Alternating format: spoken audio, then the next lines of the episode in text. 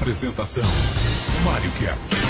Mário, você conhece o Mário? Mário, você conhece o Mário? Mário, o Mário tá na área, não tem paro para o Mário, vai, Mário, vai. Olá pessoal, olha aí, nós estamos agora. Primeiro vou saudar aqui as emissoras que estão conosco a partir deste momento no ar. Emissora de Feira de Santana, Poções, Jiquié, Ribeira do Pombal, Ubatã, Jaguaquara, Guanambi, Carinhanha, Serra do Ramalho, Bom Jesus da Lapa, Barreiras, Luiz Eduardo Magalhães, Itabuna, Juazeiro, Porto Seguro, Jacobina, Valença, Teixeira de Freitas, Medeiros Neto, Itapetinga, Santa Cruz Cabralha, Campo Formoso, Alagoinhas, Mucuri, Conceição do Coité, Itamaraju, Itarantim e Ipirá FM. Pois é, pessoal, vocês todos sejam muito bem-vindos, seus trabalhadores, seus ouvintes, nos seus municípios e nos municípios que vocês atingem com suas poderosas emissoras a maior rede de rádio que fala para todo o interior da Bahia. E hoje é um dia muito especial para a gente. Muito, muito especial.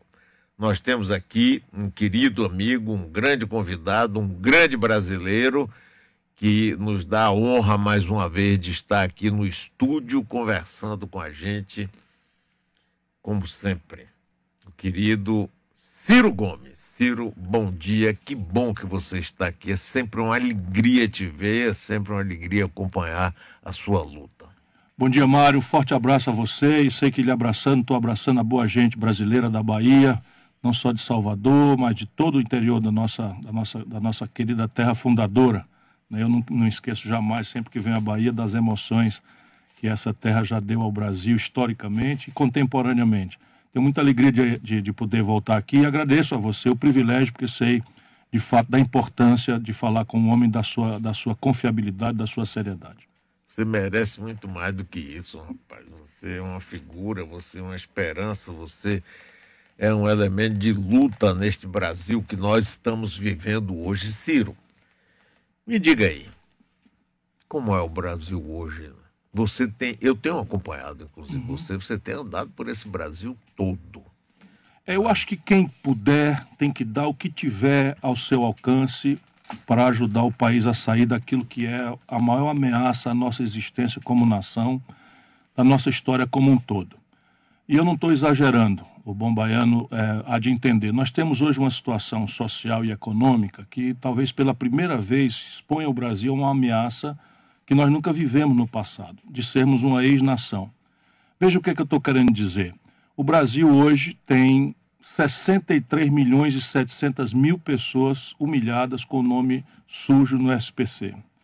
O Brasil tem quase, em números redondos, 14 milhões de pessoas desempregadas abertamente.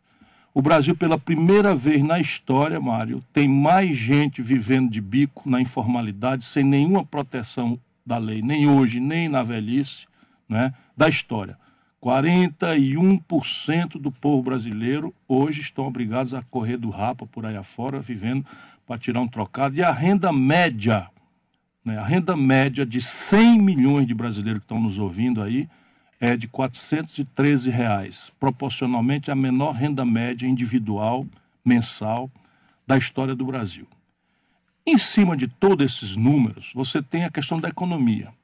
O Brasil, só no ano passado, o primeiro ano do Bolsonaro, fechou em São Paulo, que é o centro da locomotiva econômica do Brasil, fechou 2.325 indústrias. São quase mil empregos por mês fechados durante um ano.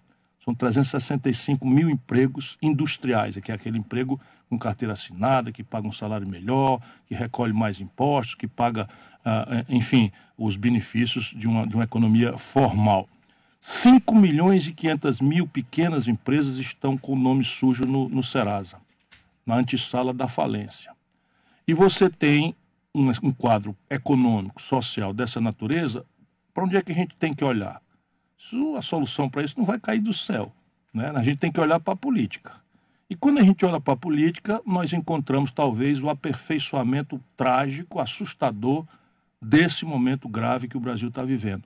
A política brasileira virou um pardieiro de pilantras, de ódio, de confrontações hum, é, em, em, que o líder desta canalice, olha que coisa dura para um homem como eu, com a minha vivência, com o respeito que eu tenho pela vida pública, é o que eu vou dizer aqui. Nós olhamos e temos um brasileiro, um canalha na presidência da República. Eu sei que é muito duro o que eu estou dizendo, mas eu sei muito duramente quanto verdadeiro é o que eu estou dizendo. Um camarada estimulando o conflito todo dia, quando o Brasil precisa de um diálogo amplo para encontrar solução. Um camarada mentindo grosseiramente para a população, até na conta de denunciar que as eleições que deram a ele a vitória foram fraudulentas para poder desviar a atenção do povo né, daquilo que é a tragédia econômica e social que ele não produziu. Vamos ser honestos, ele herdou essa crise econômica da tragédia do petismo, enfim, e a passionalidade que a corrupção generalizada que o lulopetismo produziu no Brasil. Mas já tem um ano e dois meses, já estamos descambando para um ano e três meses. Não é possível, não é?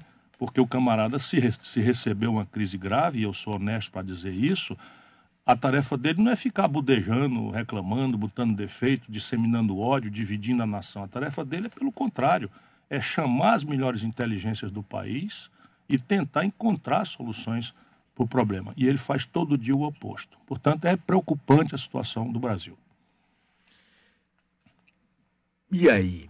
É, o que eu vejo é ataque, por exemplo, a instituições fundamentais, como o Supremo, o Congresso, à imprensa e agora até ao sistema eleitoral brasileiro. É. Isso significa o caminho a um endurecimento? Sem dúvida nenhuma, é o que ele está, a lógica disso é espalhar confusão, explorando, porque burro ele não é, não é, pelo menos dos pontos de vista dos interesses dele, burro ele não é. Chegou à presidência da República, portanto, né, e não tem escrúpulo. Então, veja bem, até as pedras do caminho sabem do desapreço grande que a população brasileira, por sua maioria, tem pelo comportamento do Congresso Nacional Brasileiro. Então, ele vai em cima. Até as pedras do caminho sabem do, da grande inconfiabilidade que o Poder Judiciário brasileiro tem no seio da opinião pública do país. Nosso povo tem a sensação desagradável, justa, de que o Judiciário brasileiro é só para ladrão de galinha que gente poderosa, gente importante, acaba não acontecendo nada.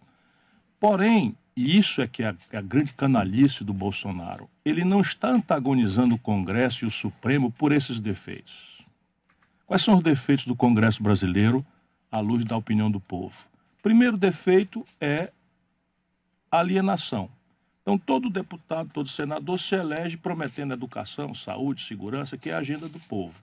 E quando vai para Brasília, vota contra os interesses do povo. Então é o elitismo, é o descompromisso com o interesse popular, é a falta, é, é, é, é o camarada é um na véspera da eleição e é outro depois. Embora a gente tenha sempre que lembrar que isso é uma parte. Tem uma parte de gente lá muito boa, muito séria, que é a mesma claro. pessoa antes, durante, depois, e que por conta deles nós temos que lembrar, então, que eles todos que estão lá estão eleitos pelo nosso voto. Qual é o defeito do judiciário brasileiro? É também o excesso de, de, de, prazos para quando você tem dinheiro para comprar um bom advogado, e, e, a impunidade do grandão, etc, etc. Ora, não é por causa disso que o Bolsonaro está atacando o Congresso e o Judiciário. O Bolsonaro está enrolado em tudo que não presta. O Bolsonaro, eu fui colega dele, eu quero que as pessoas saibam que eu estou dizendo isso aqui por um dever meu, moral. Eu conheço o Bolsonaro de perto, o meu, meu gabinete ficava a 30 metros do dele. O Bolsonaro é um corrupto. Simples assim como eu estou lhe dizendo. Se o camarada é ministro da Fazenda, como eu fui, administra o cofre do Brasil rouba, ele é corrupto. Se o camarada é governador, como eu fui, e administra o cofre do Estado e rouba, é ladrão, é corrupto. Se é prefeito, como eu fui, de uma capital, e administra o cofre e rouba, é corrupto. O Bolsonaro, todo o dinheiro público que ele teve para administrar foi o dinheiro do gabinete dele. Ele desviava. Ele administrava o gabinete dele, todo mundo sabia. Ele tinha seis funcionários, está tudo arquivado. Quem achar que eu estou falando alguma mentira, me processa que eu provo. É uma coisa muito simples. Está tudo arquivado. Seis funcionários fantasma que nunca pisavam lá, assinavam o recibo e ele pegava o dinheiro que estava no bolso. Então, esse camarada tem quatro filhos, cada qual mais pilantra. Agora, depois passaram a se conectar com o que há de mais bandido na política do Rio de Janeiro onde o governador está preso, o outro governador está preso, o presidente da Assembleia está preso, não sei quantos deputados presos, o Tribunal de Contas preso, e o Bolsonaro era ligado a toda essa gente. Essa, esse cidadão que mataram aqui, o Adriano, aqui, aqui na Bahia, ligado à, milícia, tudo provado tal, ligado ao Bolsonaro. Então o Bolsonaro não está atacando o judiciário por causa da impunidade. Ele não está atacando o Congresso Nacional por conta do elitismo. O Bolsonaro, a vida inteira, votou no Congresso. Olha, eu fui ministro da Fazenda, ajudei a fazer o plano real. Essa moeda que circula aí no bolso do povo, eu ajudei a fazer. Bolsonaro votou contra. Aliás, o Lula também. Votaram contra o plano real. Claro, me lembro. O Bolsonaro votou para congelar por 20 anos os gastos com saúde, educação, segurança pública, que é a grande promessa dele. Votou para congelar por 20 anos. O Bolsonaro votou contra todas as reformas da Previdência. Nos últimos 20 anos ele votou contra. O Bolsonaro votou contra as privatizações e agora está fazendo tudo o oposto. O Bolsonaro votou a favor desse tal orçamento impositivo. Qual é a confusão dele com o Congresso hoje? Vamos dizer, ele tem uma proposta muito boa para o povo e o Congresso não quer deixar passar. Tá bom, vamos dizer qual é a proposta. Pô, meu irmão, você que está sendo chamado aí para se manifestar na rua e tal, vá lá, mas não vá ser feito, feito bobo, feito abestado. Bota essa pergunta na sua cabeça. Vamos lá. O que é que o Bolsonaro quer, que ele propôs para o Congresso brasileiro e que o Congresso brasileiro, por safadeza, por corrupção, seja lá por diabo for, não quer fazer? Sabe qual é a resposta? Nada. Bolsonaro propôs uma reforma da Previdência que acaba a Previdência do pobre.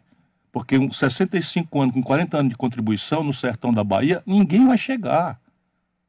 Ninguém vai chegar no, no, sertão do Ceará, no sertão do Nordeste, acaba na periferia de Salvador. Ninguém bota em 70 anos, 74, 75 anos para ter aposentadoria integral. Pois bem, o Congresso votou a favor. Aí eu escolhendo o Congresso, mas eu não escolhendo a instituição. Eu estou escolhendo a atitude errada. Porque quando a gente escolhendo a instituição democrática, o que, é que a gente está dizendo? É que o povo não sabe votar. Olha aí, meu irmão, você que está me ouvindo aqui, todo congressista que está lá foi eleito por um de nós. Se você aceita, ao invés de separar o joio do trigo, como está escrito na Bíblia, né? se a gente dá valor ao, ao ensinamento da, da, da Bíblia, está escrito lá, separa o joio do trigo. Significa o seguinte, separa a parte boa da parte ruim. E é essa a nossa tarefa, escolher o voto, votar direitinho e tal. Pois bem, o Bolsonaro, o que, que ele quer fazer? Arrumar culpado para a incompetência dele. Escolheu esse Paulo Guedes, que faz 30 anos que não lê um livro, Manel Ganhão de dinheiro, não conhece o Brasil, não tem a menor experiência, o Bolsonaro, ele próprio, é um incapaz, e aí está a crise econômica. Tá? E agora essa crise econômica é creditada, debitada ao coronavírus. É, aqui no Brasil é assim, eles vão fazendo as besteiras todo dia e pega a manchete do dia e bota a culpa neles. Mas veja, Hum. O coronavírus não tinha se instalado ainda quando o Brasil perdeu algo ao redor de 70 bilhões de dólares de fuga de, de dinheiro estrangeiro. Então, 70 bilhões de dólares de estrangeiro que estavam no Brasil foram embora.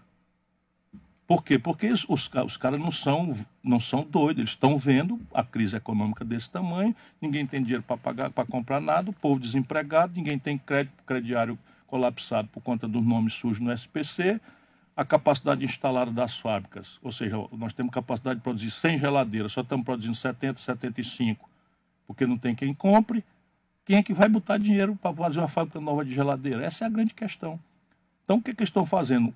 Vão embora, procurar outros lugares onde, pelo menos, você tem alguma paz jurídica, alguma confiabilidade nas instituições, um presidente da República que seja sério, compenetrado das suas tarefas. Não. Aqui no Brasil a situação já era muito grave quando ele assumiu, e ele, ao invés de ajudar, volta a dizer, convocar o diálogo, de colocar a inteligência da gente para conversar, para entender, não. É puxando briga toda hora, puxando briga toda hora, como quem quer apagar uma fogueira com um litro de gasolina.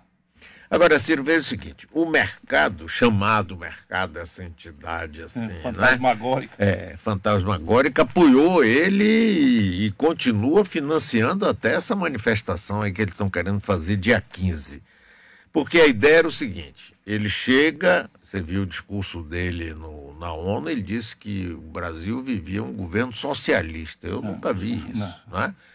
E que Paulo Guedes, o grande liberal da Universidade de Chicago, a escola de Chicago, né, que fez milagres no Chile, iria. Fa... Você viu o Chile estourando logo em seguida ia fazer a mesma coisa aqui. Com isso, então, ia ter a credibilidade, além disso, a grande amizade dele com Donald Trump, né, que ele fez questão, queria levar o filho dele para ser embaixador do Brasil nos Estados Unidos, sem falar nada de inglês, enfim.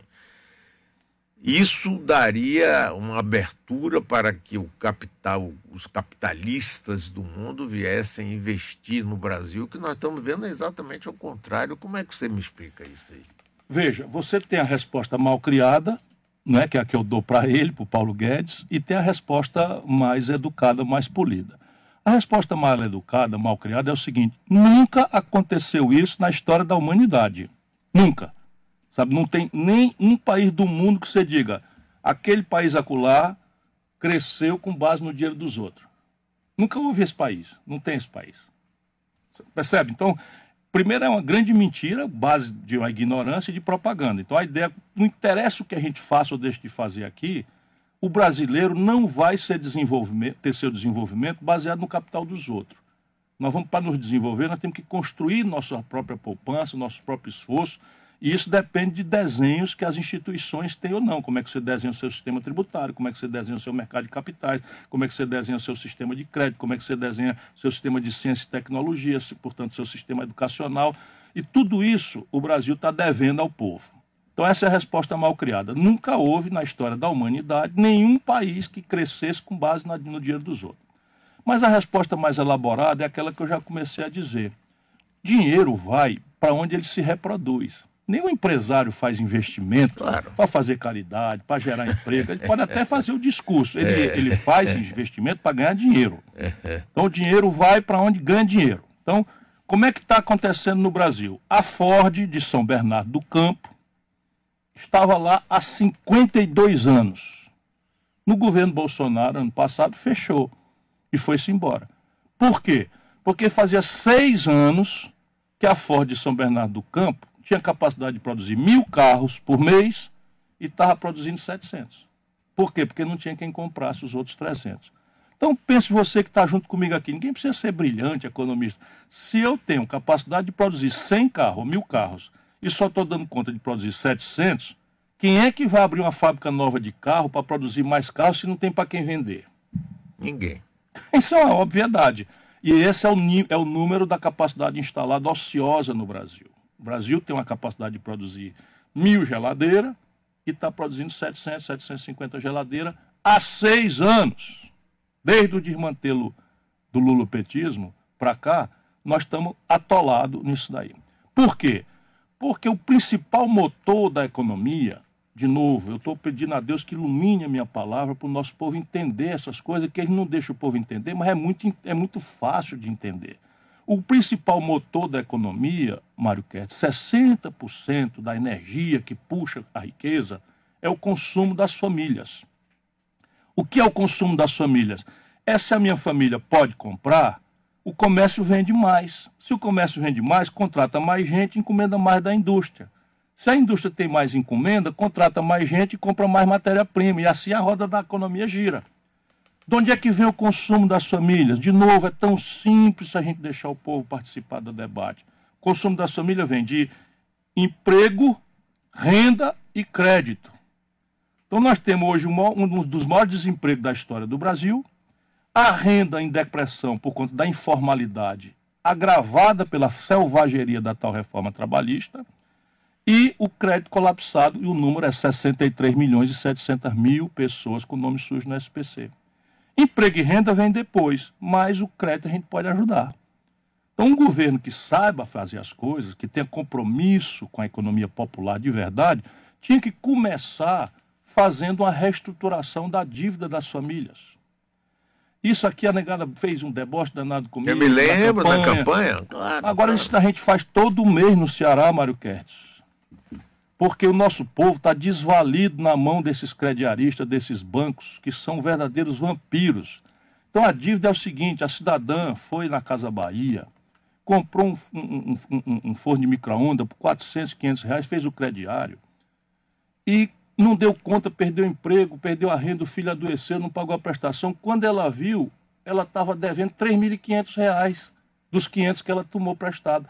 E aí, 3.500 reais ela vai e não paga mais, não tem condição de pagar e fica aquela coisa. Quando ela precisa fazer uma ficha de emprego, ela vai e faz uma, um rapa tacho, faz um sacrifício, toma um dinheirinho emprestado da vizinha, não sei o quê, paga uma prestação para fazer a ficha, tirar o nome e depois cai de novo. Quando vai ver, está 4 mil reais. Pois bem, lá no Ceará, gente querida, a gente faz todo mês a Prefeitura de Fortaleza com o nosso DECOM, nós fazemos, chega a roda quarteirão a fila, ajudando o povo. A gente consegue desconto de 90%, porque esse desconto é fumaça, é juros sobre juros, é roubalheira, é multa, e o povo desvalido sem ter que, que cuide. Se o, se o governo tomar conta, esse desconto vai para 90%. Sabe quanto é que a gente precisava girar? 14 bilhões de reais por mês. Isso é um tostão para o Tesouro Nacional, mas eu nem quero chamar o Tesouro. O Banco do Brasil e a Caixa Econômica fazem isso com o pé na bunda. Percebe? Então, aqui está o primeiro comentário. Qual é o outro motor da economia? O investimento empresarial. Se eu estiver cansando você, me diga, porque não. Porque eu, eu, eu, me animo, é porque eu tenho esperança, porque não, eu sei que o Brasil tem solução. Não, eu quero Então, ver. qual é o outro Queremos motor? O outro motor é o investimento empresarial. De novo, a gente precisa ser muito genial, brilhante para entender. Não, o investimento empresarial é o quê? É abrir uma loja nova sem a outra fechar, é fazer uma roça nova, lá em Luiz Eduardo Magalhães, ou em Barreira, fazer uma roça de soja maior, e a outra não encolher, é abrir uma indústria lá em Camaçari a outra não fechar. Isso é que é o investimento empresarial. Como é que estão as coisas? Já falei da capacidade instalada ociosa. Alguém vai investir, se o investimento que está aí já não dá conta de, de, de, de ser remunerado porque eu tenho capacidade de produzir mil, se eu estou produzindo 700? É a primeira questão. A segunda é o endividamento empresarial. O empresariado brasileiro está devendo 1 trilhão e 400 bilhões de reais. T de tapioca, 1 trilhão e 400 bilhões de reais vencido. E o governo Lula, tem que dizer, porque não é negócio de política, é responsabilidade, porque é um modelo que está em debate. Eles não gostam, não. O Lula é o São Lula, ninguém pode tocar no assunto. Estou falando agora de coisa séria. Coisa séria é o seguinte: o governo Lula permitiu que 85 de cada 100 reais de transações financeiras, empréstimos, etc., concentrasse na mão de apenas cinco bancos. É a maior concentração bancária da história do capitalismo mundial. Só para o baiano saber, nos Estados Unidos tem 5 mil bancos competindo. Quando o banco compete um com o outro para buscar o cliente, ele baixa o juro, baixa a tarifa e tal. Aqui no Brasil, eles permitiram que cinco bancos apenas concentrassem tudo. E esses bancos, quando eles não aplicam o dinheiro na economia, o governo remunera. Também o lulopetismo deixou esse errado e, e, e continua a mesma coisa. Aliás, já vem do Fernando Henrique. Ou seja, 1 trilhão e 400 bilhões e os bancos não renovam o papagaio dos empresários. Se você não tirar o Banco do Brasil e a Caixa Econômica desse cartel, tirar o BNDES, que eles estão fechando o BNDES, estão sangrando o BNDES, e fazer uma reestruturação dessa dívida, vem cá, meu filho, você vai investir, vai abrir uma loja nova, você vai fazer uma, uma escola nova, vai fazer um, uma empresa nova, vai fazer uma fábrica nova, e eu lhe empresto aqui um dinheiro para você pagar o banco e dou um aval, e faça um juro menor e tal. É assim que se faz no mundo inteiro. E o Paulo Guedes nunca leu, nunca estudou, não conhece o Brasil. O Bolsonaro é uma anta completa, não entende absolutamente de nada e tal. O terceiro motor é o investimento público. Ora, tão fácil de entender, tinha um economista inglês famosíssimo chamado Lord Keynes, né? você conhece bem, estou só falando para os seus ouvintes, ele dizia que em tempos de depressão econômica, os governos deviam pagar o povo para cavar um buraco e depois pagar o mesmo povo para tapar esse buraco. O que é que o Keynes estava querendo dizer? Ora, o capitalismo ciclicamente entra em crise, como nós estamos nessa crise de depressão econômica terrível, desde a Dilma para cá. É bom a gente ter sempre a clareza disso, porque não se trata de pessoas, mas de modelo, de projeto. Isso é que está errado no Brasil. Pois bem, o que é que o Keynes estava dizendo? Se o capitalismo está colapsado, o governo tem que entrar como quem faz uma ressuscitação de um paciente no Claro. hospital. Chegou com a parada cardíaca, mete ali o eletrochoque, tan, e o caba né, reage ali, re- reaviva, reativa, ressuscita e volta para a vida. mais ou menos mal comparando, é o que a gente precisa fazer no corpo econômico brasileiro. Tem que fazer um, um, um choque aí para restaurar a parada cardíaca que nós estamos. O Brasil tem 24 mil obras públicas paradas. Nesse momento que nós estamos conversando aqui, 24 mil obras públicas paradas no Brasil. Essas obras públicas, por que, que eu estou falando para dar um exemplo prático? Porque elas já estão licenciadas, já estão licitadas, já tem IBAMA, já tem não sei o que, já tem, já tem é, tudo. Com alguma confusãozinha de tribunal de contas, uma força-tarefa vai ali, resolve, limpa, não sei o que, bota o exército, da engenharia do exército, como eu já fiz muitas vezes. Essas obras reativariam a economia, geram um milhão de empregos. Um milhão de empregos num país que a metade dos domicílios não tem saneamento básico, num país que tem 14 milhões de pessoas sem teto, morando aí, sujeitas à chuva que estão acontecendo despencar nos morros do, de Salvador, nos morros do Rio de Janeiro, nas favelas de Fortaleza. Enfim, este país tem saída. O investimento empresarial. O que é está acontecendo no Brasil? O pior investimento da história. Sabe quanto é que está previsto esse ano de investimento para o Brasil todinho? 19 bilhões de reais. Aí vamos comparar aqui para o povo. O Ceará, que é um dos estados mais pobres do Brasil, mas é uma casa arrumada, nós vamos investir 6 bilhões. Você imagina, o Ceará, o oitavo estado brasileiro, o terceiro ou quarto mais pobre, vai investir 6 bilhões de reais. E, e a União, União, 19. Isso é o anunciado. Sendo que tem mais de um trilhão de reais no caixa único da União. Atenção, brasileiro, tem mais de um trilhão de reais no caixa. Por que, que não aplica? Porque meteram na Constituição a aberração da emenda 95, que proíbe por 20 anos a expansão do gasto público no Brasil. Aí nasce 2 milhões de garotos de bebê por ano. Só para por aí você vê que o Brasil simplesmente criou uma, botou uma coleira no pescoço do, do, do cachorrinho que nasceu e o cachorrinho está crescendo e a coleira vai cortar o pescoço. Nunca houve isso na história de país nenhum do mundo, esses malucos fazendo isso com o Brasil. Vai ter que revogar isso com urgência. Mas de onde é que vem o dinheiro? Alguém podia perguntar. Vou dizer. Nessa crise toda, o senhor Jair Bolsonaro, ano passado, dispensou de rico 340 bilhões de reais de renúncia fiscal. Vou dizer aqui, o senhor Salim Matar, não sei se é patrocinador aqui, se for me desculpe, mas o senhor Salim é, Matar, dono da Localiza, que, que, é uma empresa de locação de veículo, é o secretário encarregado de entregar tudo, é o homem da privatização, privatização. do Bolsonaro. Pois bem, esse cidadão vai se entender por que não paga imposto não paga imposto, compra carro direto das montadoras sem pagar imposto e virou uma revendedora de carro sem pagar imposto. Conseguiu picaretagem do Brasil, não paga imposto. Das locadoras dá 5 bilhões e 700 por ano. O cidadão que está nos ouvindo aí, que corre de uma motocicleta para riba e para baixo com, com a caixote da, do iFood nas costas para ganhar 5 reais não entrega, paga IPVA da moto, então a polícia vai lá e prende o dono do jatinho, o dono do, do, do, helicóptero, o dono do iate, o dono da lancha aqui na, na Baía de Todos os Santos, não paga. O imposto de soberança nos Estados Unidos, não estou falando de classe média, não. Quem tem de 2 milhões para baixo, esqueça, não tem mais nada que dá nada. Mas aqui no Brasil, o centro paga 4% de imposto do grande barão. Nos Estados Unidos é 29% para começar. E ninguém vai dizer que os americanos são socialistas ou comunistas ou coisa que o é que essas maluquices do debate brasileiro. Ou seja, se nós cobrarmos só o que o mundo cobra igualzinho, só que tirando do pobre e da classe média e botando para o rico pagar, o Brasil acha o dinheiro sobrando. Tem aqui 130 bilhões de reais, eu vendo o bicho onde é que está. Se a gente tivesse condição política, não é? Essa é a única questão. questão só o Brasil e a Estônia não pagam imposto sobre lucros e dividendos empresariais. A economia toda derrubada, os bancos tiveram lucro ano passado, 19, ano, ano, no Bolsonaro, maior da história. Sabe quanto é que botaram no bolso dos proprietários? 59 bilhões de reais de lucro e dividendo. Aí você paga 27,5% de imposto de renda na fonte. O cidadão que ganha 2.050 reais paga 15% na fonte. Um sargento da polícia recolhe logo na fonte e tal. E essa gente não pagou um puto de, de imposto. Esse é o problema do Brasil. Então, repare, os quatro motores, consumo das famílias, o investimento empresarial, o investimento público e o quarto é uma política industrial de comércio exterior. O que é que eu estou querendo dizer? O Brasil, agora vai piorar muito, por causa das loucuras, o Brasil tem um terço da capacidade de refino da Petrobras, atenção, Camaçari, um terço da capacidade da Petrobras de produzir gasolina, óleo diesel com nosso petróleo, está parado.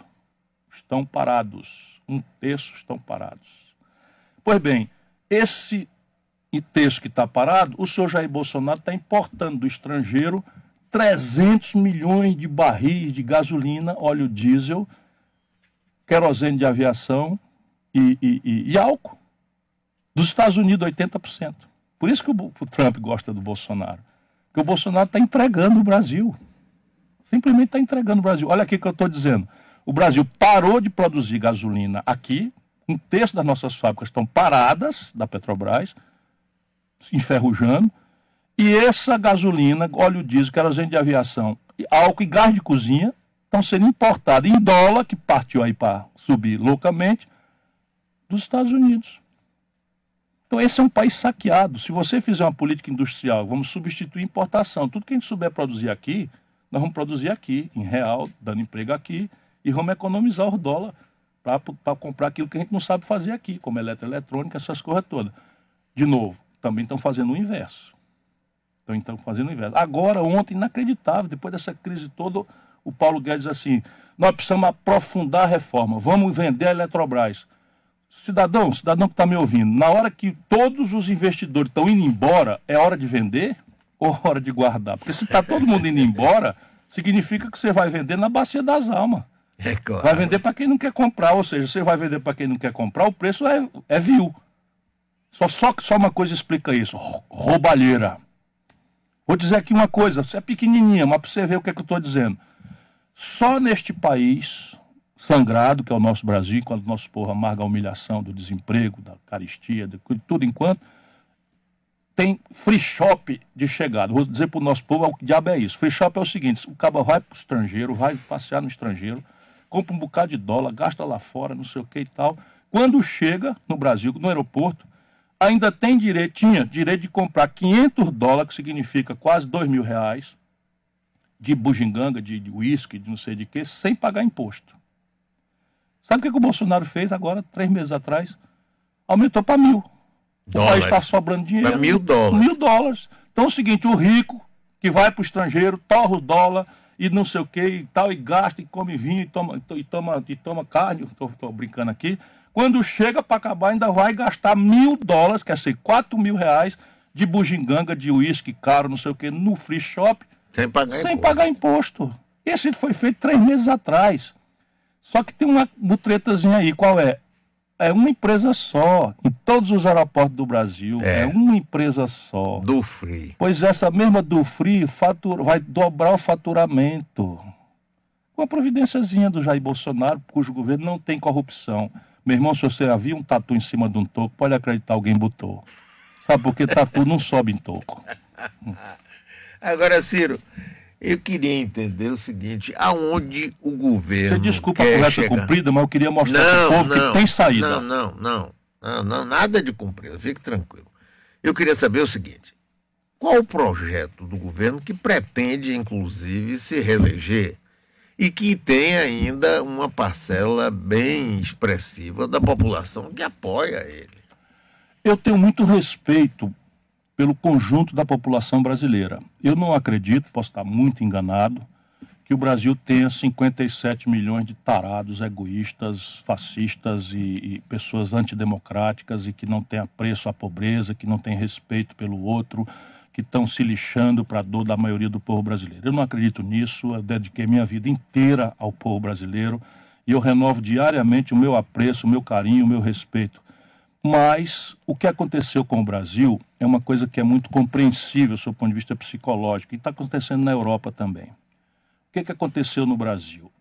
No Brasil, aquela dita esquerda né, fraudou o compromisso moral, fraudou o compromisso nacional, fraudou o compromisso de desenvolvimento do país e conciliou com a bandalheira. Quando isso acontece, você tem uma desmoralização muito grave de um conjunto de ideias e valores, no lugar de desmoralizar as pessoas que fraudaram essas ideias e valores. O que, é que eu estou querendo dizer? Será possível uma nação cristã como a nossa, mesmo os, os cristãos mais tradicionais, mais conservadores, neopentecostais, evangélicos, dos movimentos carismáticos da Igreja Católica, mas a essência do cristianismo é o amor ao próximo. A essência do, do, do, do cristianismo é o humanismo, é o respeito à diferença, é a tolerância, é atire a primeira pedra aquele que nunca pecou. Então, se eu tenho esse conjunto de valores não é, interpretados de forma errada, então, de repente, um padre é pedófilo, de repente, um pastor é um picareta, de repente, um, um, um, um enfim, um líder religioso qualquer traia a, a, a moral, eu não posso confundir os valores com esta, com esta figura que traiu, que malversou os valores. Mal comparando é o que aconteceu com o Brasil. Então, o lulopetismo foi uma esperança muito grande do povo brasileiro. Afinal, não é brincadeira, não. Né? Um camarada que sai do interior de Pernambuco, né? que, que vira um líder sindical, que, que consegue galvanizar o intelectual, o artista, o que há de mais exuberante na sociedade civil brasileira, é toda uma geração, que é a minha, que é a sua. É, não é? claro. Que, sendo ou não adepto do Lula, eu nunca fui, eu sempre fui de outra linha, eu sempre fui candidato, mas francamente eu sempre vibrei com aquilo. Porque, pô, se um, filho de um, de, um, de um retirante pode chegar claro, à presidência da República, pô. isso é o país que eu sonho. Eu não sonho para o Lula, eu sonho para todos os filhos de pobre que eles tenham igualdade, que eles tenham oportunidade, que eles possam, sabe, sair da merda em que foram empurrados pelo destino, pela fatalidade de nascer num país tão injusto e desigual, que amanhã, pela educação, pela força, pela, pelo mérito, pela qualidade, pelas oportunidades que o país é capaz de oferecer ao pobre, que ele possa subir. E isso é o valor, é o cristianismo, é a alteridade, é o amor ao próximo, é a solidariedade ao, ao mais. O que é que acontece? Até o primeiro momento foi muito bom, melhorou o salário mínimo, melhorou o crédito, etc, etc. Depois chafurdou. Esse é o problema do poderoso demais, quando você fica tempo demais, e aí muita bajulação, e aí muita coisa, e toma gosto da burguesia, e toma gosto das facilidades da vida, e começa, né? Então, um sítio aqui, é um triplex acolá, e deixa para lá, que isso é uma bobagem, porque de fato, vamos concordar, se o presidente da República Brasileira é corrupto, um triplex fuleira numa praia cafuna, não é o maior sintoma disso, mas ele tomou-se de gosto, e mais do que isso, como é rei, não tem mais contestação, é o São Lula, pode fazer o que bem quiser entender e tal, começa a lotear o governo, entregar o governo para roubalheira, e aí não dá para mim, sabe? Dizer que não sabia, eu estava lá. Eu estava lá, eu denunciei publicamente, eu tenho a coleção de denúncias públicas que eu fiz. Eunício Oliveira, né, Michel Temer. Botou Michel Temer na linha de sucesso. Essa tragédia que está aí não aconteceu do dia para a noite, não. O Bolsonaro não caiu de paraquedas, não. Foi a traição do conjunto de valores, de decência, de compromisso é, nacional, de compromisso de desenvolvimento e a conciliação, chafurdar na burguesia, chafurdar nas facilidades da, do, dinhe do dinheiro. Sabe que o patrimônio do Lula hoje passa de 15 milhões de reais. nunca, nunca herdou nada, nunca trabalhou nada, onde é que vê esse dinheiro, rapaz? Aí então é palestra, 200 mil dólares uma palestra. 200 mil dólares, toda a vida a palestra quem paga é a empreiteira. Percebe?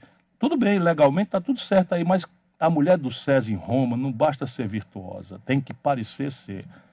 Sabe, eu não quero ser melhor do que ninguém, mas eu, escolhi a vida pública, falo como eu falo, com a dureza que eu falo, chamo este presidente da República de canalha, com todas as letras, porque ele é um canalha, não demora, todo brasileiro vai ver, porque eu me garanto. Imagina se eu tenho um triplex, eu ando frequentando um sítio, se eu, se eu ando com uma, alguma coisa aí, com um patrimônio que não se explica, se eu aguento três dias. Essa canalha aí do bolsonarismo fanático vai para a internet. Banda ver. Aí tem que inventar que eu bati na minha mulher, inventar que eu falei mal dos médicos. Nada se sustenta. Ninguém vê um BO, ninguém vê nada, porque é, tem que mentir. E aí não se sustenta a mentira. Não estou falando de mim. Estou falando só que o que aconteceu no Brasil tem raiz nisto, na decepção que a grande maioria, especialmente lá para o sul, Aqui mais para o Nordeste, nós vimos a importância do salário mínimo, nós vimos a importância do crédito, a Bolsa Família teve uma importância relativa muito grande. São coisas relevantes, assim, obras relevantes, né? o São Francisco, a Transnordestina, coisas importantes aconteceram. Portanto, aqui o nosso olhar é menos, vamos dizer, menos decepcionado com o lulopetismo do que lá para baixo, onde ninguém ganha salário mínimo, todo mundo ganha muito mais, onde a roubalheira e a crise econômica que eles produziram é muito mais grave. E esse é o drama do Brasil. Né? País dividido, como eu dizia no começo. Nunca vi. E o Bolsonaro, o que é que faz agora? A fila do Bolsa Família é a maior da história. distribuiu para o Nordeste brasileiro, que tem quase 40%, 37% da população, distribuiu 3%. Só Santa Catarina, um estado pequeno do Sul, recebeu mais do que o Nordeste inteiro de Bolsa Família no mesmo período. É ou não é um canalha um cara desse, que faz isso? Pega fome do mais desvalido dos pobres, que é aquele que precisa de 120 reais para comer, para criança comer, e usa isso como ferramenta de humilhação política para se vingar porque o Nordeste não votou nele. É um canalha. Agora, que projeto ele tem para levar ele a uma reeleição com a economia patinando do jeito que está e com Paulo Guedes não É, sendo o projeto, nem posto em piranga. o projeto é esse, é fazer uma aposta no escuro, porque ele não conhece o assunto. Acho que o Paulo Guedes não demora. Eu, às vezes, pago um preço pelas minhas, pelos meus vaticínios, mas é um, é um palpite. Acho que não demora, porque o Paulo Guedes também está começando a ficar assustado. Ele, em parte, acreditava mesmo que passava a reforma da Previdência, bilhões de reais viriam para o Brasil. Eu disse, vai ser a maior. Eu disse aqui nesse seu programa, vai ser a maior ressaca política da história do Brasil, porque não vai acontecer nada. E não aconteceu não nada aconteceu mesmo. nada porque não tem efeito fiscal de curto prazo nenhum, em reversão é. de expectativa nenhuma. O déficit esse ano vai piorar. O déficit esse ano vai piorar, porque a informalidade está aumentando como eu não supunha que aumentasse tão grave e velozmente. Então, veja, o Guedes deve cair fora e eu, eu não vejo o Bolsonaro terminando o governo. Eu não vejo. É um mero palpite, quero dizer aqui, é um mero palpite. Espero que ele não se suicide, porque eu não quero conviver com essa tragédia. Mas não, não vejo ele com o preparo, com a serenidade, com a firmeza minimamente necessária, nem com a experiência para administrar a contradição que, que vem por aí. Sérgio Moro. Isso é um enganador. Né? Ontem, anteontem, Ele teve lá no Ceará. Na, não, e foi lá na- insuflar no o Motim, né? motim. Foi lá insuflar o Que motim. horror. rapaz. É, É que aí o cidadão, o de chefe da, da, da, da Foi lá força- também. Isso é o Bolsonaro, os filhos do Bolsonaro. Rapaz, chegar lá e dizer que eram heróis, os heróis, homens da força, polícia. o que, amotinados, com máscara, arma na mão, mandando fechar escola, mandando fechar comércio, na minha cidade. Tem 184 municípios no Ceará, escolheram a minha cidade de propósito, quiseram medir força lá. Não sabem que lá nosso povo é coeso. Nosso povo lá é coeso. Nós temos 26 mil estudantes universitários Sobral. tem 200 mil habitantes. Eu tenho muito orgulho de ter produzido essa proeza. Mortalidade infantil em Sobral é 6 por mil, menor do que a dos Estados Unidos. né?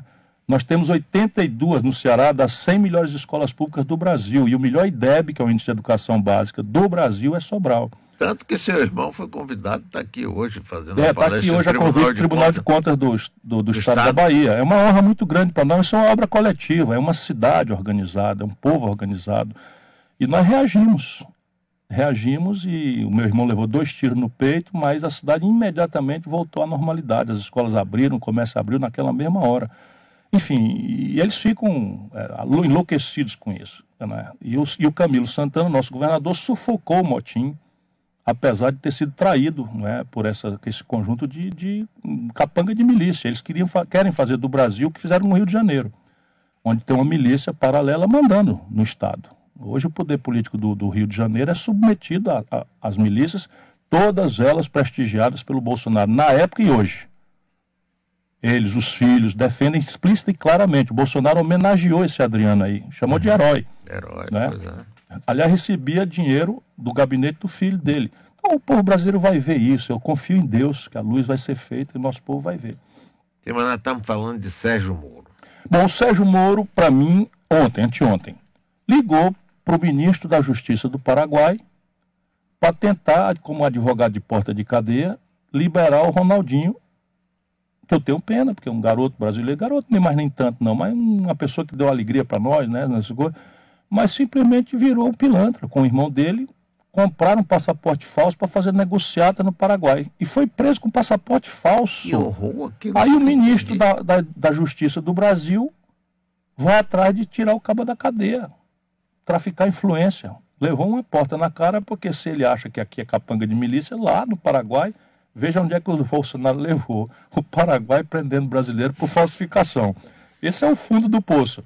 Enquanto isso, na mesma semana, chegou o sétimo voo de deportados, migrantes, trabalhadores brasileiros que não têm oportunidade aqui, vão para os Estados Unidos atrás de trabalhar, foram presos, humilhados, chegaram aqui amarrados, pé e mão, humilhados, passaram fome e o Bolsonaro não mexe uma palha por eles.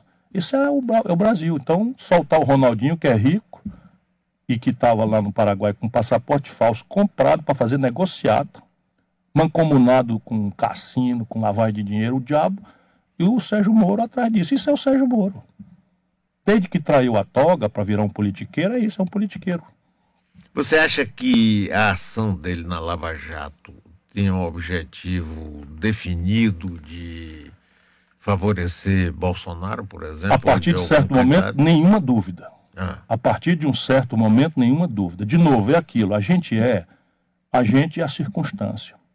Então, um garoto, não duvido até que na origem bem intencionado, meio fascista, né, achando-se o, o chibata moral da nação, resolve resolver sozinho o problema brasileiro.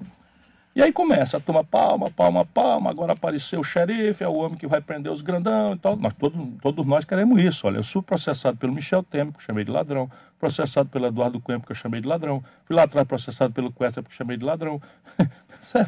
Então eu, eu sou talvez o cara mais interessado que, que esses pilantras da vida brasileira sejam presos, para a gente poder não é, fazer a política de uma discussão de ideias e não de bandidos e, e, e pessoas minimamente decentes que, que ficam, inclusive, sumidas, porque o povo acha que é todo mundo bandido por causa desses maus exemplos impunes.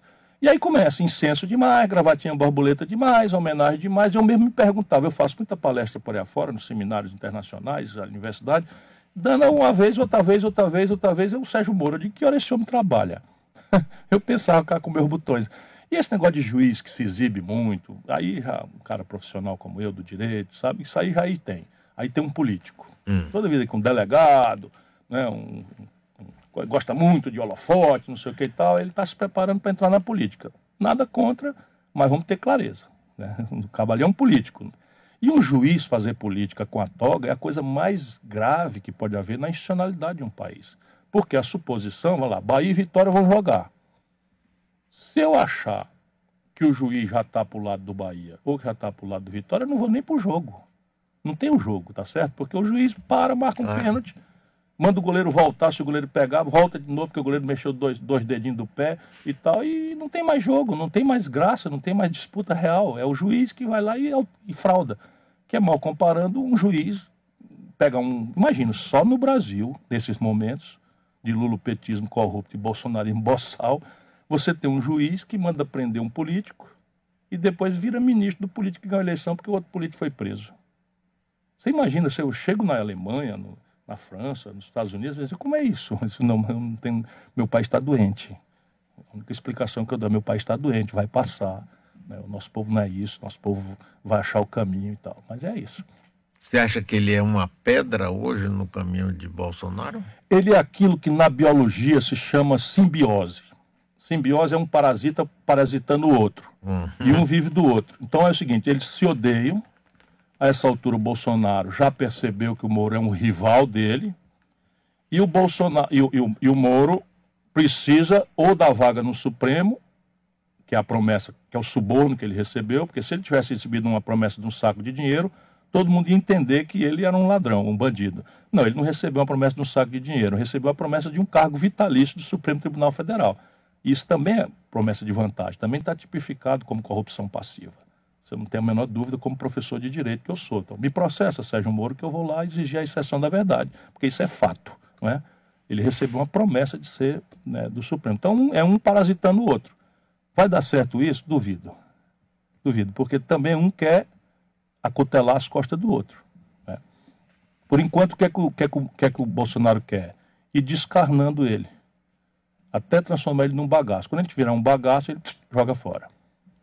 Ele tentou, inclusive, dividir de novo o ministério, tirar a segurança pública. O Bolsonaro, ele é um frouxo e ele vai na tentativa erro. Essas coisas aí de chamar o povo para rua, pra não... isso é tudo tentativa. Ele vai ver o limite, aí ele vai e volta atrás. Ele vai encontrar reação, volta. Como todo frouxo, todo covarde é assim. Então ele faz que vai, não vai, acaba fundo, né? Como diz o caboclo lá no interior do Ceará. Faz que vai, não vai, acaba fundo. Ele vai tentando. Por isso que lá no Ceará ele vai encontrar o pior pesadelo dele, porque lá ele não passa. É, é preciso antes matar a mim, ao Cid, ao, ao Camilo, ao coisa, para implantar um estado de milícia no Ceará. Sabe quantas assinaturas o partido dele conseguiu válidas no Ceará? Eu tenho muito orgulho do meu lugar. Nenhuma. Foi mesmo. Foi. Mas no Nordeste ele conseguiu 30. e, e, e veja que botou um bocado de morto. É um pilantra, rapaz. É um pilantra. E qual a saída pra gente? Lutar, lutar, lutar, não perder a esperança, não é? Exigir que os homens públicos, agora tem eleição, eleição municipal, vamos, vamos botar a mão na cabeça, votar com cuidado. Esse negócio de votar é, tem, tem consequências. Não é? Às vezes a gente, não, a política é tudo bandido, a política não diz nada para mim, mas a política é que diz tudo, é que diz o preço do, do pão, do feijão, da passagem de ônibus, se vai ter posto de saúde, se não vai, se a escola vai prestar, não vai, se tem material. Então, irmãozinho, vamos, vamos prestar atenção no serviço, né? Vamos prestar atenção, votar com cuidado, ver de onde é que o caba veio. Você tem de votar em gente que não tem experiência, não, que não tem preparo, que conversa de lambança. Lambança não resolve o problema de ninguém. Tem que olhar quem é o cara, onde é que ele veio, quais são as companhias dele, que ideias ele tem, se é confiável, se quando teve oportunidade fez alguma coisa. Isso aqui a gente precisa orientar o nosso povo e não perder a esperança, nós temos que lutar. É aqui que nós vamos criar nossos filhos. Na eleição passada de presidente da República, o governador da Bahia, Rui Costa e Jacques Wagner achavam que o PT deveria marchar com você para candidato a presidente. Veja, eu tenho uma excelente relação com ambos, é? e aliás com todos os líderes da Bahia, para meu privilégio e alegria há muitos anos.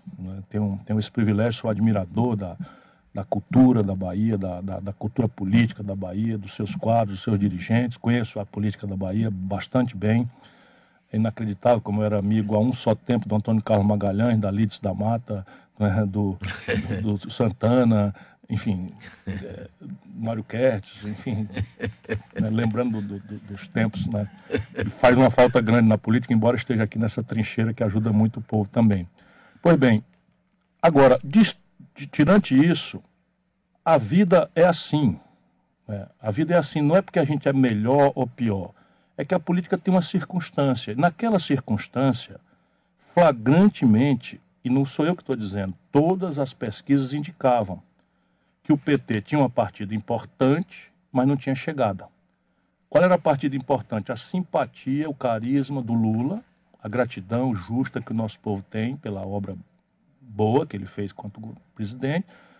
Eles fazem um esforço para fazer de conta que a Dilma não era deles, que não, que não foi a Dilma que o Lula impôs, sem experiência, e que criou a maior crise econômica da história do Brasil, não porque era uma pessoa desonesta, não é, a Dilma é uma pessoa honrada, mas desastrou o país na pior recessão da nossa história. Essa é a crise que está aí. E eles fazem de conta que são duas coisas, não são hum. a mesma coisa. Né? Então, em função dessa gratidão, tinha uma partida, mas a chegada eles não tinham, porque a rejeição especialmente do sul, sudeste, centro-oeste, ao lulopetismo, novelizada a corrupção, colapso econômico, etc., era uma coisa gigantesca. E eu transitava. Eu não tinha grande partida, tinha ali meus 10, 12%, mas tinha uma chegada grande. Mais ou menos o que aconteceu na Argentina agora. A Cristina Kirchner tinha uma partida grande, era mais conhecida, tinha uma gratidão do povo, mas não tinha chegada. O que, é que ela fez? Saiu, Aí, deu é. passagem é. para o outro, pois que tinha, é. não tinha grande partida, mas tinha chegada, porque entrava no eleitorado do outro lado. Mas o Lula não quer saber do Brasil. É duro dizer isso, mas estou tentando aqui com a maior franqueza dizer que ele merecidamente tinha gratidão, respeito do carinho do povo, etc. Mas o Lula ele só pensa em si no PT. É um projeto de poder pelo poder, a qualquer preço ou custo. Porque na crença dele, talvez nem achasse que fosse tanto o sofrimento do Brasil, o Bolsonaro ia se desastrar, ou talvez o próprio Michel Temer ia se desastrar, e eles voltavam no braço do povo. E esse é o cálculo que, miúdo que levou o Brasil a essa tragédia. E por isso eles não tiveram a inteligência. Agora, errar é humano, você, né? persistir no erro, entretanto, é diabólico. Sabe o que, é que o senhor Lula está fazendo hoje? A mesma coisa. É, eu sei, estou acompanhado com muita tristeza. É, mesma coisa, é uma coisa impressionante. Mas eu fico muito triste com não, isso. Não, é, imagina, o Lula para mim não é um cara que eu conheço pela televisão. Eu ajudei o Lula há 30 anos, Mário. Eu pago um preço por isso, lá pelo Sul, quando eu ando, é, amigo do PT e tal. É, eu fui candidato em 98, hoje. fui candidato em 2002, eu não sou do PT, nunca quis ser do PT, Mas o sistema político é assim: se você não tem força, você ajuda o seu mais próximo, o seu vizinho. Então, não estou arrependido de votar contra o Aécio, não estou arrependido de votar contra o Serra, que eram coisas muito ruins também né, para o Brasil. Mas eu pago um preço até hoje. Sabe qual é o respeito que eu mereço dessa gente? Uhum. Nenhum. Me tratam com maior grosseria, como se a eleição passada tivesse sido a última. Como se não houvesse uma eleição no futuro. Sabe, eu quero ir para o inferno e não ando mais com esse povo, mas nem a pau, Juvenal. E aqui na Bahia? Olha, se eu quisesse andar com corrupto, eu mesmo ia me corromper. Eu fui ministro da Fazenda, fui governador, fui prefeito. Por que, que eu não sou rico? Por que, que eu não tenho um jatinho? Porra, eu não sou um, um triplex, por que, que eu não tenho um sítio em Atibaia? Não tenho nada. Pô, aliás, tenho meu apartamento com muita dignidade e tal. Meu carro está penhorado agora. Mas tudo bem, não estou arrependido não. Penhorado porque eu escolhi um picareta que é contra os negros lá em São Paulo. Ô, ô, Ciro, e o PDT aqui na Bahia está mudando. É, nós estamos evoluindo no Brasil inteiro. É uma coisa que me alegra muito. Eu não sei Você se... é vice-presidente nacional. Eu sou vice-presidente nacional. O partido é dirigido pelo Carlos Lupe, que faz um trabalho absolutamente extraordinário, para o qual eu nunca tive vocação, que é esse trabalho de costura partidária, de burocracia partidária, de aliança, de diálogo. Ele tem uma, uma vocação, uma aptidão. É a primeira vez na vida que um dirigente do meu partido não tem medo de mim, não, não, não, não, não, não, não quer me, me atrapalhar. É uma coisa impressionante. Isso é ótimo. É, não, é uma coisa. Então eu estou muito feliz porque eu tenho duas tarefas. Eu vou tentar ser presidente do Brasil, Deus palavrar para mim essa grande honra e essa tarefa difícil que vai ser consertar esse desmantelo todo, mas eu tenho muita animação de que é possível. E, mas antes disso, eu quero criar uma corrente de opinião no país, quer dizer, ajudar os jovens a entender o que é está acontecendo, a encontrar os caminhos para construir o Brasil. E nisso o PDT está sendo uma ferramenta fundamental. É impressionante a afluência de jovens para esse movimento. É? E aqui na Bahia, esse movimento está muito forte, muito poderoso. Eu tive uma votação extraordinária em Salvador, em lugares como Vitória da Conquista, sem ter um dito cabo eleitoral. Né? Porque há um Brasil muito interessante acontecendo aí, estudioso, trabalhador, classe média, gente boa, decente, cristã, sem ser, sem ser manipulável pela, pelos interesses mesquinhos da, da politicagem, da roubalheira, do dinheiro, etc. E eu quero organizar esse movimento. Né? Aqui nós estamos, recrutamos o Léo Prates, secretário de Saúde da Prefeitura, deputado estadual, com votação crescente, e queremos que ele, inclusive, aceite ser candidato a prefeito de Salvador com uma nominata de vereadores também marcada pela juventude, por gente nova, pra... porque esse voto ele tem duas importâncias. O voto agora em 2020 é um voto para escolher bons representantes, lembrar sempre ao povo que a política é quem resolve os problemas. Não existe um computador, não existe um algoritmo, não existe um robô, é a política. Se você escolhe bem, você recebe de volta o benefício disso. Aliás, a Bahia é um lugar bom da gente falar porque, como o Ceará, aqui os governantes são razoavelmente bem, bem referidos. Né? O Rui Costa na, na, no governo do estado é muito bem falado. Sim, o, o, o prefeito o ACM Neto em Salvador é extraordinariamente bem falado, bem falado. E isso faz uma diferença grande. Faz, né? faz uma diferença grande. Eu me lembro de, de, tempos em que Salvador frequentava o noticiário trágicos do Brasil. Nem fale. Não é? Tá morto, morreu, né? O, o Francisco José. É, era, Fernando já Fernando morreu. José morreu. morreu tá não é nem para se falar mais, mas foi uma é, tragédia não, grande não, naquela não. época e a mesma cidade, o mesmo céu, o mesmo pois chão, é, o mesmo pois é, pois é. Então você vê a diferença que a política faz. né? Então, isso é, é, a importância do voto. Escolher bem um bom vereador para fazer boas leis de uso e ocupação do solo, né, de regulação da saúde, de regulação do transporte, essas coisas importantes para o dia a dia do povo. Mas o voto consciente esse ano no Brasil vai ter um sinal muito importante para a política nacional. A ideia é o seguinte, que a gente precisa construir um caminho que não obriga a gente a escolher entre o ruim e o coisa pior, coisa ruim e coisa pior. É, não, é. isso. Tem que achar um caminho para escolher... E nem ficar buscando o novo pelo novo, não, o novo, pelo novo, isso não existe, isso não existe. O que existe é um projeto, é uma ideia. É uma ideia e a mão de obra coerente com essa ideia. Por esse é o voto que nós vamos tentar construir no Brasil esse ano. Mas a CM Neto você se dá bem com ele. Muito, também. muito, muito. Desde o velho, né? O velho Sim, eu fui colega dele. Eu sei. Veja o meu privilégio. Fui colega do Brizola, colega do, do, do, do, do ACM. E na é, e a ACM adorava e, e na, na, nas reuniões da Sudene, o Ceará sentava vizinho da Bahia. Né? Que era a ordem alfabética ali, e eu, a, a turma conversando lá, e eu perguntando para ele como era a história do Juscelino, quando o Juscelino Aí foi ele caçado. adorava contar. Ele né? amava e eu amava também. Então, era- eu também, uma aprendi amizade- muito com ele, é, rapaz, E eu, assim. eu também. Então era uma, era uma, era uma, era uma, uma conversa extraordinária. E ele é uma pessoa muito polêmica, muito coisa, mas uma pessoa também extraordinária, uma pessoa, É, um homem de, de valor. A maior, a maior virtude dele, eu acho que o ACM Neto tem também, que é se cercar de gente de qualidade. É. Porque o político ele não vale por si, ele vale pela capacidade que tem de somar gente qualificada ao verdade. redor dele, né? É verdade. Agora eu me lembro bem de ACM, ele gostava muito de você. Eu me lembro que, inclusive, um dia ele liga para mim, você candidato a presidente da República, mas eu sei que sábado você não faz programa, mas o único dia que Ciro pode vir é no sábado você faz. Eu digo, claro, ele veio aqui. É, ele me você. apoiou, me apoiou. Apoiou, a apoiou. força, é. Depois o pessoal ficou explorando porque você beijou a Ele mão beijou dele. minha mão e eu Ele- fazia o quê? Beijar a mão dele, é Claro, é coisa normal, mas vê que, que, que o pessoal da mesquinharia, É, não mas, é? a- mas aquilo é, aquilo é para estabelecer um estereótipo. É aqui É. no Nordeste, qualquer liderança é coronel. É, qualquer liderança no Nordeste é coronel. Então o PSDB passa 28 anos governando São Paulo e ninguém fala a palavra coronel. Ninguém. É, mas aí tudo bem, também faz parte do nosso. Do nosso no- quem manda a gente ser contemporâneo ou conterrâneo de Gilberto Gil, Caetano Veloso, Maria Bethânia, Raul Seixas, assim é muito, é muito né? É muito. Aí você tem que ter uma invejinha. né? Agora, Ciro, que pena que o tempo acabou. Nós conversamos uma hora inteira aqui.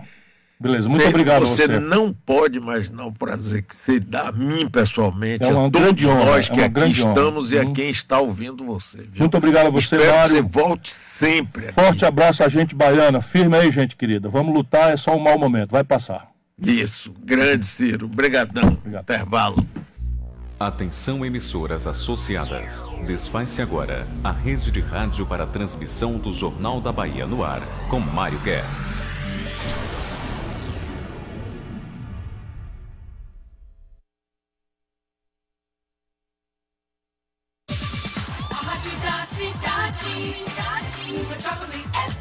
Jornal da Bahia no ar, primeira hora. Oferecimento Sistema Fé Comércio, transformando vidas. Escola Girassol, 10 anos de bilíngue com nossa cultura. E SESI é Saúde, saúde é com SESI. A Lexus Salvador convida você para conhecer a nova linha Lexus NX 300 híbrida, que chega ainda mais equipada com itens como conectividade Android e Apple, assistente de pré-colisão, câmera 360 e muito mais. Toda performance, design e a experiência única de dirigir um Lexus NX 300H a partir de 219.990, com 8 anos de garantia do sistema